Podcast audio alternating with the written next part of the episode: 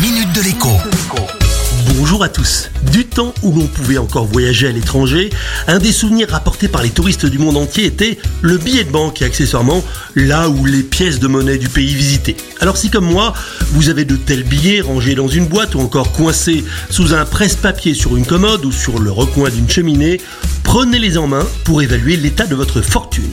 Le billet de 10 livres que j'ai trouvé dans ma pile à moi a toujours valeur légale puisque le Royaume-Uni n'a jamais même envisagé adopter l'euro. Au cours du jour, ces 10 livres valent près de 12 euros. Bonne affaire. Dans la pile, j'ai trouvé également un billet de 50 marques allemands qui valent tout de même près de 25 euros en théorie. Et bonne surprise, Contrairement aux francs français qui ont été totalement démonétisés en 2012, il y a donc tout juste 10 ans, les marques ont eux toujours cours légal. Il suffit d'aller dans une grande banque, en Allemagne bien sûr, pour pouvoir les échanger contre des euros.